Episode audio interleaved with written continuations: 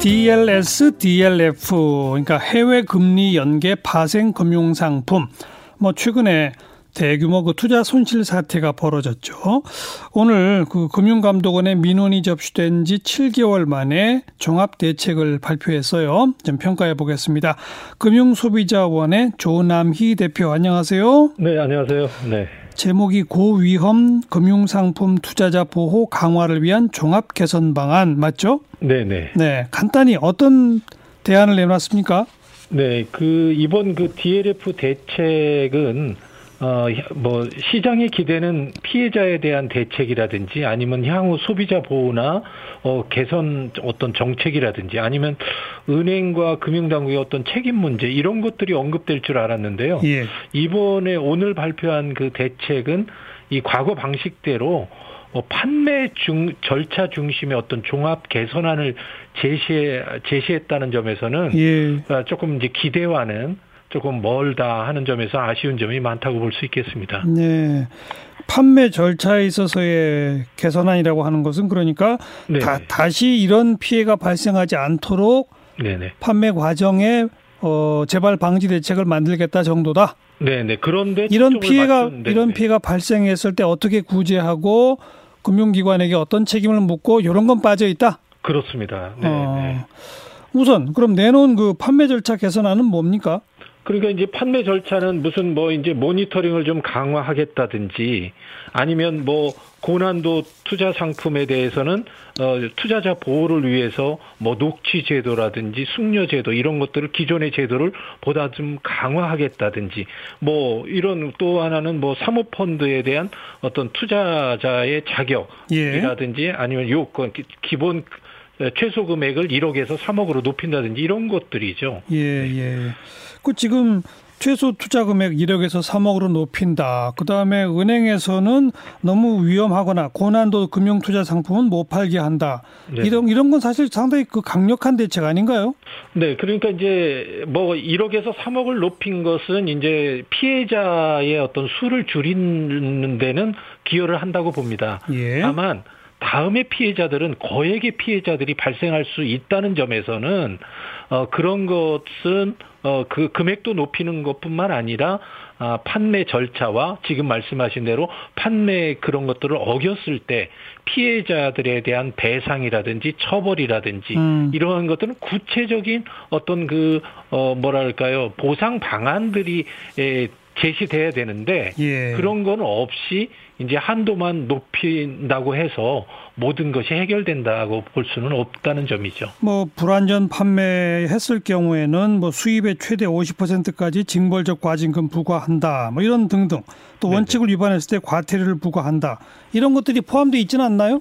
이제 지금 말씀하신 대로 과징금을 강화하겠다는 건데요. 음. 말씀하신 대로 징벌적 과징금이라고 하는 것은 금융 당국의 제재일 뿐이지 소비자 피해 구제하고는 아무 상관이 없습니다. 어. 그러니까 실효성이 없다는 얘기죠. 왜냐하면 어, 이, 이러한 그, 저, 과징금 제도는 지금도 있는데, 예. 이거를 좀 노, 높이겠다는 것인데요. 예. 그동안 이거, 이런 것들이 있었음에도 불구하고, 손방망이 처벌로 이렇게 일관돼 왔기 때문에, 예. 예, 실질적으로 이런 뭐, 징벌적 과징금, 과태료 이 증가보다는 피해자를 위한 징벌적 피해 배상이 유의미하다는 것이죠. 그러니까 네, 네. 그런 쪽의 정책이나 아, 대책이 필요한 것이지 행정 제재의 그 강화를 하겠다는 것만으로는 부족하다고 볼 수 있겠습니다. 피해 직접 피해를 입은 사람에게도 징별적 피해 보상이 가능하도록 해라 이 말인가요?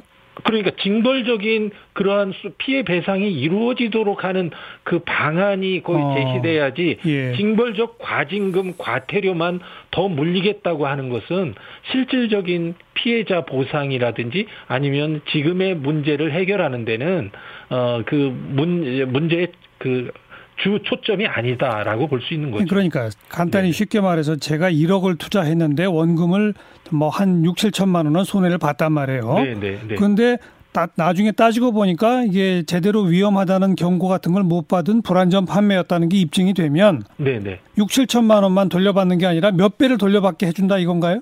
아니 그러니까 몇 배를 할 수도 있고 아니면 그거에 뭐 저 추가적인 그 기본 은행의 이자를 추가해 준다든지 하는 예. 그런 구체적인 그 배상 방안이 소비자 관점에서 피해자 관점에서의 대책이 제시는 아직도 없고 네. 오로지 과징금 과태료만 올리겠다고 하는 것은 음. 어, 의미가 저, 저 피해자 입장에서는 의미가 없다 이렇게 볼 수 있는 거죠. 피해자 관점에서의 어, 대책이 부재하다 그 말씀.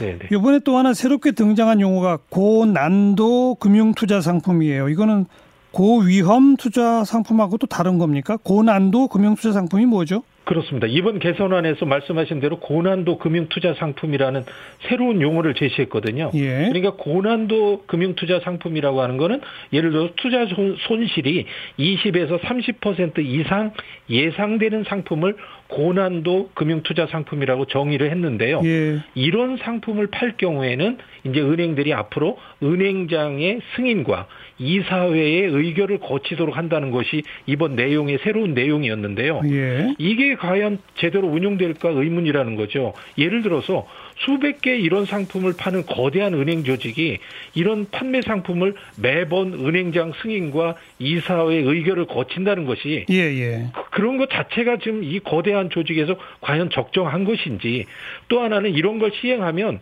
또 하나는 서류상 요식행위로 할 가능성이 크기 때문에 아. 사실은 이런 것들은 의미가 없다고 또 의문도 든다는 거죠. 그러니까 이렇게 서류적인 것보다는 보다 실질적인 방안이 무엇이고 또 이런 걸 잘못 팔았을 때 CEO에 대한 책임과 직원의 책임 또 하나는 배상을 어떻게 해야 되는지 이런 것을 보다 강화하는데 초점을 둘 필요가 있다는 것이죠. 네.